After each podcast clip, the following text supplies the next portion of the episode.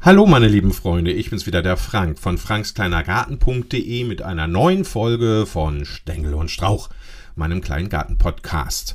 So, ich habe jetzt mal beschlossen, so für mich, ich lasse es jetzt einfach mal laufen, egal ob ich mich wieder versabbel oder nicht, weil es ist jetzt ungelogen mein 15. Versuch, diesen Podcast aufzunehmen. So, worum soll es denn heute gehen? Womit möchte ich euch heute die Ohren voll sabbeln? Äh, und zwar mit dem Thema der igelfreundliche Garten. Ja, man glaubt es ja nicht, die Igel haben es wirklich schwer. Die Menschen nehmen ihnen immer mehr Platz weg. Ähm, es bleibt einfach wenig Raum, wenig Lebensraum für so einen Igel. Das hängt auch damit zusammen, dass die Menschen vermehrt mit Zäunen, mit dichten Zäunen ihre Grundstücke mh, eingrenzen und äh, so die Reviere für einen Igel immer kleiner werden, beziehungsweise immer umständlicher zu erreichen sind und ein, abzuschreiten sind. Du musst wissen, ein Igel, das finde ich total spannend, das wusste ich auch bisher nicht, ein Igel hat äh, so in der Regel ein Revier von 100 Hektar. Ich finde, das ist eine ganze Menge. 100 Hektar. Ja, man weiß, ich weiß jetzt allerdings nicht, wie viele Fußballfelder das sind, aber ich glaube, das sind eine ganze Menge Quadratmeter jedenfalls. Ähm, und die tapst so ein Igel dann auch gerne mal ab. Das kann er aber ja nur, wenn er auch wirklich durchkommt und ihm nicht irgendwas in die Quere kommt. Also ein Maschendrahtzaun oder ein äh, Eisenzaun oder ein Stacheldraht, der auf dem Boden liegt. Ja, es gibt sogar Leute, was ich ja überhaupt nicht verstehen kann, die ihre Grundstücke mit NATO-Draht ähm, eingrenzen. Ja, diesen ganz widerlichen, fürchterlichen Stacheldraht, NATO-Draht, der ist wirklich, wirklich gefährlich. An dem kann man sich ganz, ganz leicht, ganz, ganz schlimm verletzen. So, das ist natürlich auch für ein, also wenn es schon für den Menschen gefährlich ist, ist es für den Igel erst recht gefährlich, sowas. Und deswegen sollten wir sowas auch nicht machen. Also kein NATO-Draht, kein Stacheldraht. Bitte auch vielleicht auf Maschendraht verzichten, weil dann kann der Igel nämlich locker von einem Grundstück zum nächsten tapsen und schafft es wirklich, so sein Revier zu erkunden, sich auch entsprechend zu ernähren und entsprechende Rückzugsorte zu finden. Also ich empfehle da, und so habe ich es ja dann auch gemacht, ich empfehle einfach mal eine Hecke. Ja, eine Hecke reicht doch prima, um das Grundstück einzufrieden. Das kann eine bunte Hecke sein, das kann eine Hecke aus Thujen sein zum Beispiel oder aus Buchen, Hainbuche, Rotbuche, ne? also sowas eben. Ähm, das ist doch viel besser als so ein blöder Maschendrahtzaun. Auch da können die hängen bleiben und sich verletzen übrigens. Ja. Und ähm, hm, ja, du solltest vielleicht auch darauf achten, dass der Igel ja auch Unterschlupf findet. Nicht nur in der Hecke, sondern auch ähm, in deinem Komposthaufen. Also das darfst du auch nicht vergessen, fällt mir gerade ein. Wenn du deinen Komposthaufen umsetzt, also mit der, mit der Forke da reingehst, mit der Grabegabel und den von rechts nach links, von oben nach unten irgendwie umwirbelst, solltest du das jetzt nicht mehr machen. Also falls du das noch vorhast, jetzt bitte nicht mehr, weil es kann durchaus sein, dass sich da ein Igel eingenistet hat das machen die nämlich gerne. Und dann ähm, finden die dort auch unglaublich viel zu fressen im Übrigen. Ja, da ist ja so einiges Getier unterwegs in so einem äh, äh, Komposthaufen. Regenwürmer zum Beispiel. Na, die fressen die ja wahnsinnig gerne. Also Regenwürmer sind ja eine richtige Delikatesse. Wäre ich ein Igel, würde es mir wahrscheinlich genauso gehen. Damit aber so ein ähm, ein, ein ähm, Igel sich aber auch in deinem Garten wirklich wohlfühlt, solltest du, aber das tun wir ja sowieso schon alle, solltest du auf alle Fälle mit ganz wenig Chemie und noch weniger Plastik arbeiten im Garten. Also einfach mal versuchen natürlich zu gärtnern. Ja, so, das zum Beispiel schon mal. Oder du solltest, ähm, ja, ich sag mal, auf exotische Pflanzen verzichten äh, und eher doch auf heimische Pflanzen setzen logisch. Also ich kann mir sowieso eine Palme in meinem Garten irgendwie gar nicht vorstellen. Und eine Palme hat ja auch einen Nutzwert, hier in Norddeutschland jedenfalls, der ganz heftig gegen Null tendiert. Also, ähm, oder sogar in den Minusbereich geht. Ich verstehe das sowieso nicht, dass man sich eine Palme hier in Deutschland in den Garten setzt. Ja, Also wir sind doch nicht in der Karibik hier. Aber gut, wer weiß, wo der Klimawandel uns noch hinführt. Im Moment sind wir jedenfalls noch nicht da. Nein, hier in Norddeutschland, gerade auch im Herbst, brauchen wir keine Palmen und die meisten überstehen auch den Winter sowieso nicht, weil es viel zu kalt und zu feucht wird. Nun gut, genug über die Palme gelästert. Also du solltest auf exotische Pflanzen, die irgendwie für den Garten auch überhaupt keinen Nutzen haben, also die auch kein Insekt ernähren, auf die solltest du verzichten und stattdessen lieber doch auf ähm, einheimische Stauden und Gehölze setzen. Das macht auch echt Sinn, finde ich. Und wenn du es wirklich, wirklich ähm, dem Igel zuliebe ins Extrem treiben willst, dann machst du aus deinem Ziergarten einen Naturgarten. Aber das muss nicht unbedingt sein. Nein, ein Naturgarten ist zwar schön, äh, den kann man ja auch entsprechend anlegen, so dass der auch wirklich was fürs Auge hergibt. Haben ja auch viele, finde ich auch grandios, muss ich ganz ehrlich sagen. Aber ich bin noch so ein bisschen Anhänger des Cottage Gardens. Bei mir gibt es noch Buchsbaumhecken und bei mir gibt es Rosen und bei mir gibt es auch Hortensien. Ja, auch wenn die keinen Nutzen haben oder genauso viel wie so eine Palme. Gibt auch ein paar Hortensien, weil die gehören für mich einfach in den Bauerngarten. Es gibt viel Gemüse, viel Obst, Obstbäume. Ähm, es gibt Stauden äh, wie äh, Pfingstrosen. Äh, bei mir wachsen auch noch die Tulpen und und und. Also einfach mal so auf einheimische Pflanzen setzen oder Pflanzen, die hier bereits heimisch geworden sind die eben auch Insekten anlockern. Gerne auch mal in einer Ecke ein Brennnessel wachsen lassen. Brennnessel ist ja Supernahrung für Raupen. Raupen wiederum sind eine Supernahrung für den Igel. Ja, also es muss ja auch nicht alles immer ordentlich aussehen und vor allem jetzt nicht. Ne? Also ich glaube, ein Fehler wäre es, wenn wir jetzt alle loslegen und unsere Beete sauber machen und alles abgestorbene, rausreißen, abschnippeln, wegschmeißen. Nein, das dürfen wir nicht. Vieles müssen wir sogar stehen lassen, weil vieles äh, Insekten, viele abgestorbene Pflanzen den Insekten jetzt Unterschlupf bieten. Und ähm, da finden dann unter anderem auch Vögel und Igel. Ne? Die finden da dann eben auch entsprechend was zu fressen. So, das darf man eben auch nicht vergessen.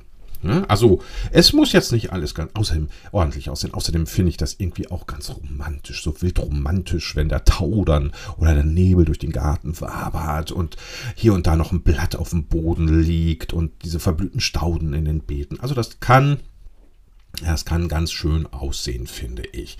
Also nochmal den Igel, ähm, äh, den Igel, ja, den Garten ähm, igelfreundlich bepflanzen. Ja. Ähm, was du auch machen könntest, zum Beispiel fällt mir gerade ein, du könntest in einem Teil deines Gartens auf das Rasenmähen verzichten. Ich weiß, ein englischer Rasen sieht ganz schön aus, der ist schick, der ist elegant, der ist praktisch, aber der hat auch für den Igel leider gar keinen Nutzen.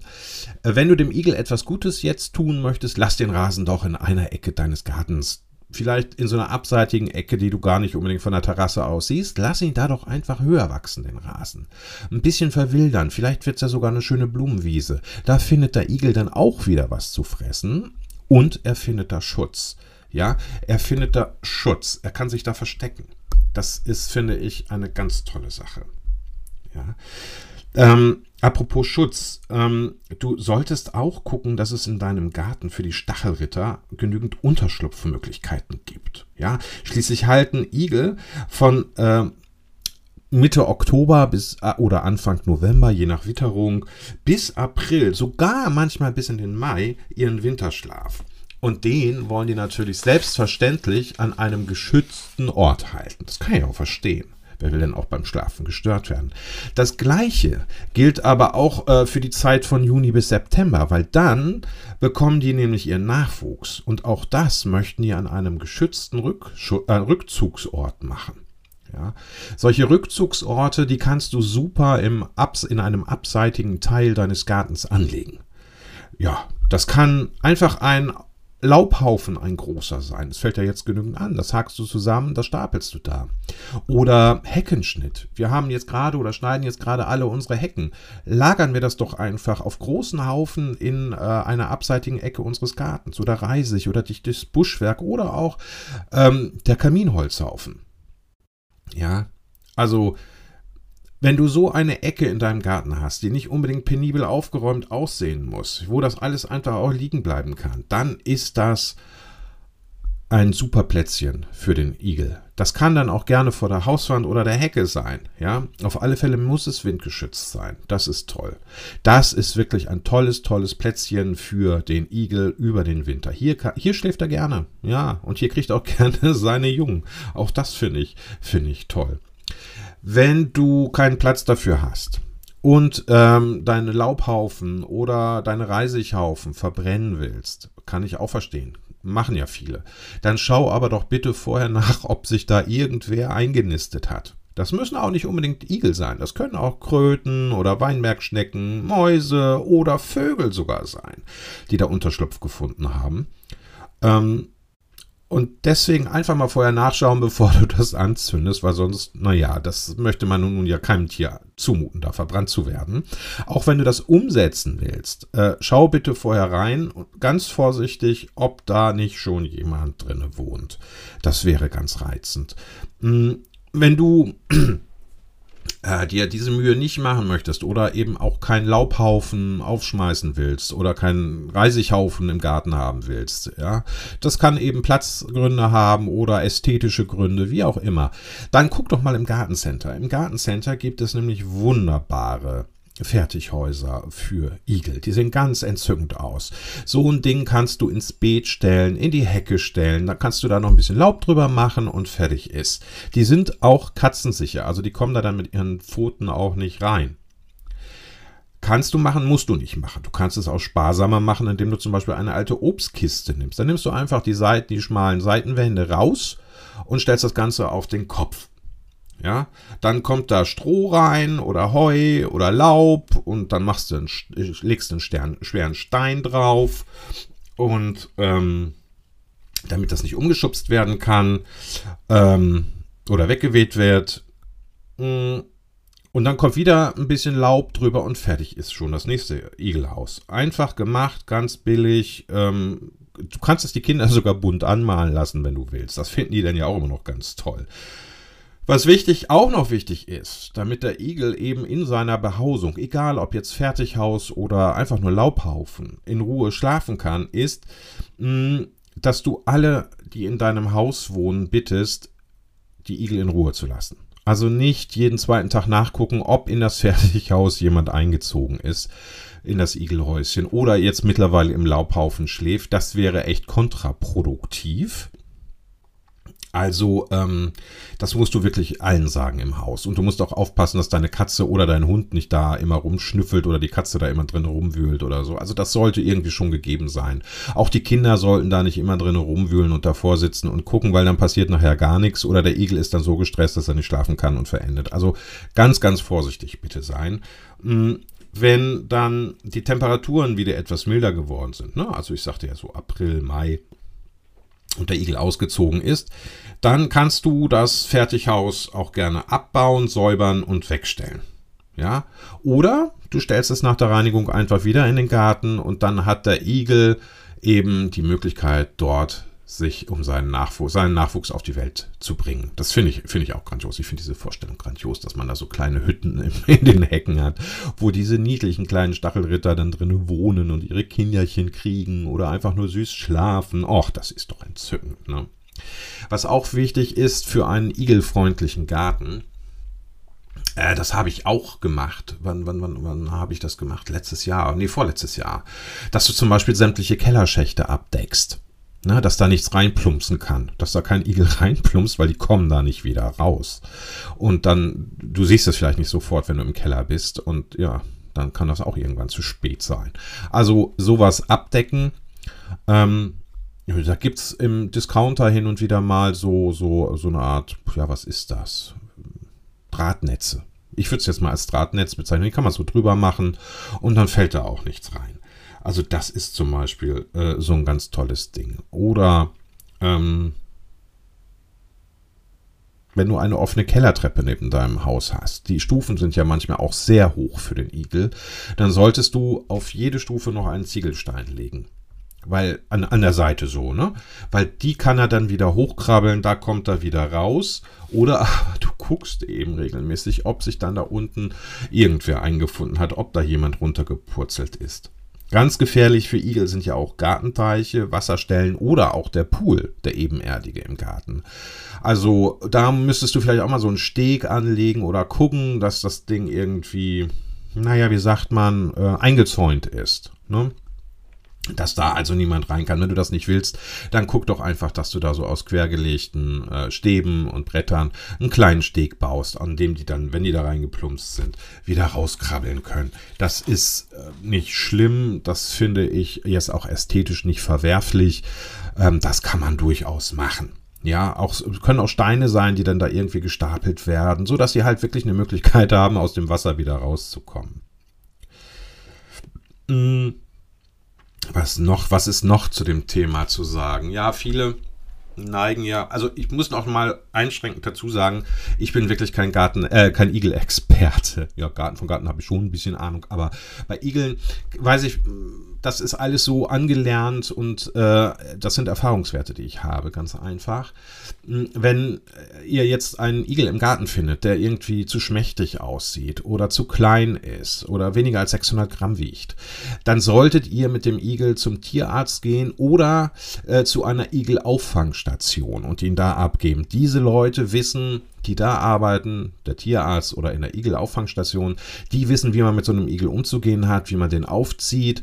Aber jetzt bitte, bitte, bitte nicht jeden Igel, der durch den Garten tapst, einsammeln und da abgeben. Einfach mal gucken, ähm, laufen lassen, nur, nur einfangen, wenn ähm, krank oder schmächtig, zu klein oder irgendwie abgemagert oder ne, so eben Hilf, hilfesuchend aussehend, sage ich jetzt mal. Nicht jeder Igel ist das, der jetzt, den ihr jetzt hier abends durch, ähm, durch den Garten tapsen hört oder seht und auch nicht jeder Igel, der von eurem Hund aufgestöbert wird. Bruno macht das ja zum Beispiel ganz gerne. Der wird ja richtig, richtig wild, wenn ein Igel durch den Garten läuft. Dann steht er im Wohnzimmer vor der Terrassentür und kläfft. Das glaubst du nicht, ja. So, und ich wusste das anfangs nicht und habe ihn dann immer rausgelassen und dann hat er diesen Igel Igel gestellt, der sich natürlich dann zusammengerollt hat, ja, und seine Stachel ausgefahren hat.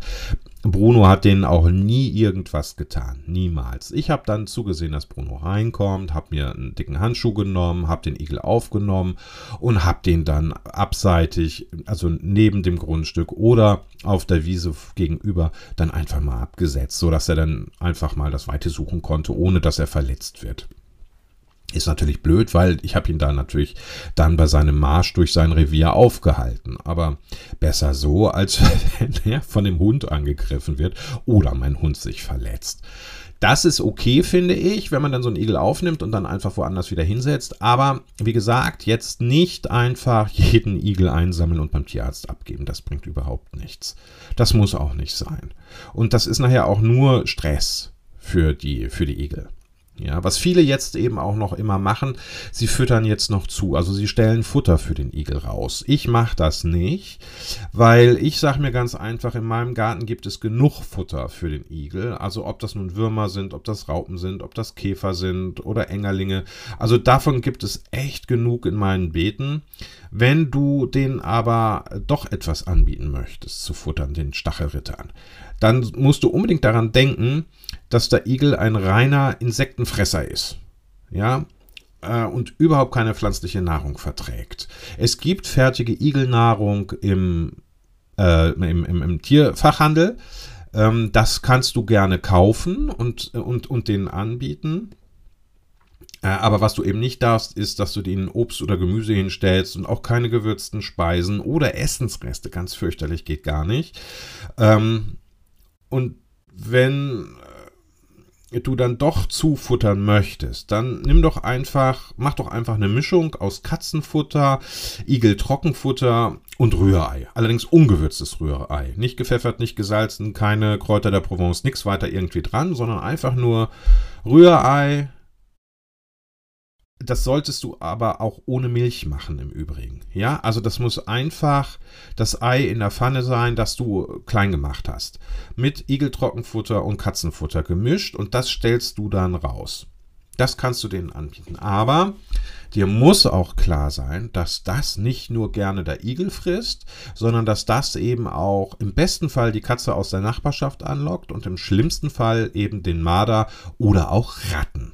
Also ich persönlich habe was gegen Ratten im Garten. Ich mag das überhaupt nicht. Äh, das war im Sommer so ein Schreckmoment. Da lag ich auf der Terrasse und dann tapste da so ein Viech bei mir, rannte, tapste ist gut, rannte bei mir, an mir vorbei in den Nachbargarten. Da werden Hühner gehalten, da halten sich Ratten gerne auf. Das ist ja mittlerweile ein Naturgesetz, wie wir wissen. Aber um mal zurück auf das Futter für den Igel zu kommen, äh, zugefüttert wird übrigens nur bis zum ersten Frost. Danach bitte nicht mehr, weil ähm, das, dieses zusätzliche Nahrungsangebot könnte den Igel von seinem Winterschlaf abhalten. Der riecht einfach immer dieses leckere Zeug und will dann mehr und mehr und mehr und denkt überhaupt nicht dran zu schlafen. Statt geschlafen wird gefuttert und das ist ja nicht in Ordnung.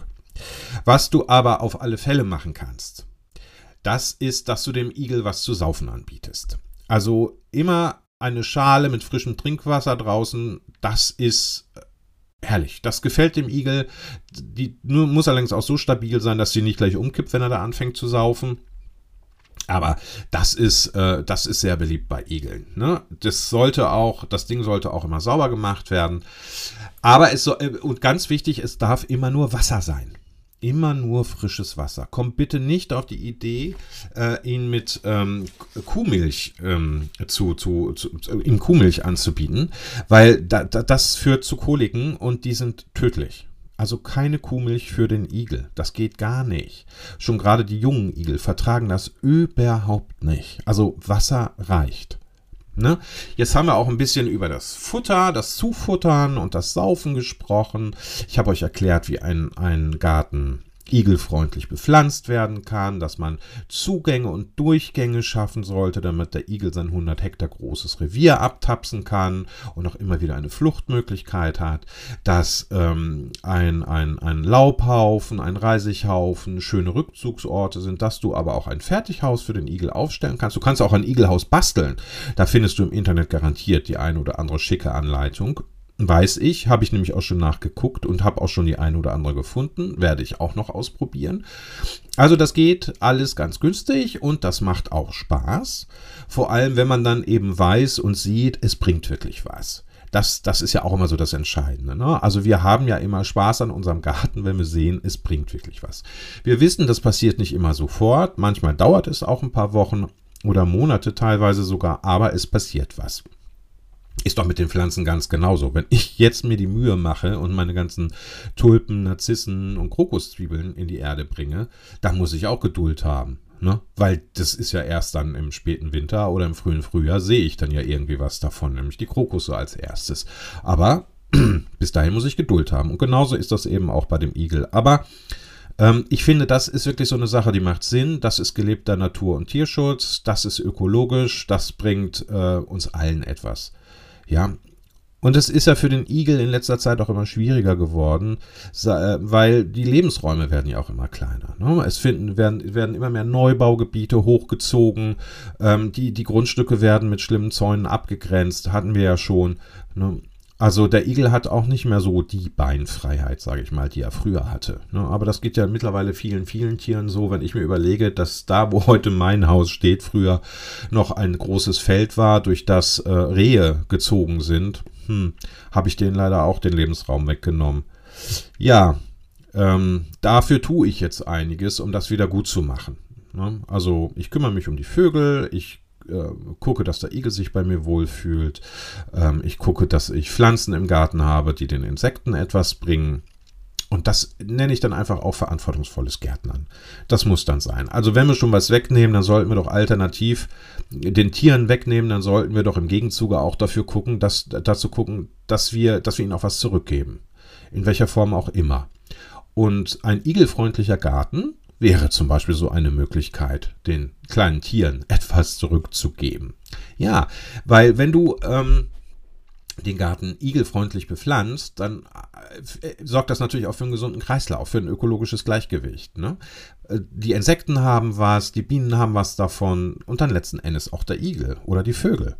Und ähm, so tragen wir eben etwas äh, einfach dazu bei, dass unsere Welt heile bleibt oder nicht noch schlimmer wird. Und wenn wir äh, Laubhecken haben und, und Obstbäume in den Gärten und ähm, äh, Büsche, dann tragen wir so auch einen Teil zum Kampf gegen den Klimawandel bei, weil die ja nun dieses CO2 auch binden und ähm, so die Luft säubern und naja, das wisst ihr ja alles. Ich will ja jetzt hier auch nicht endlos lange reden. Also jetzt habe ich euch ein bisschen was über den igelfreundlichen Garten erzählt. Hm, ich hoffe, das waren Tipps, die ihr auch umsetzen könnt. Wenn ihr dem Podcast nicht so ganz folgen könnt oder ich mal wieder viel zu schnell gesabbelt habe oder zu wirr oder zu durcheinander, dann guckt doch einfach mal auf www.frankskleinergarten.de. Da habe ich das alles auch nochmal aufgeschrieben. Da gibt es zu diesem Post Podcast den entsprechenden Artikel.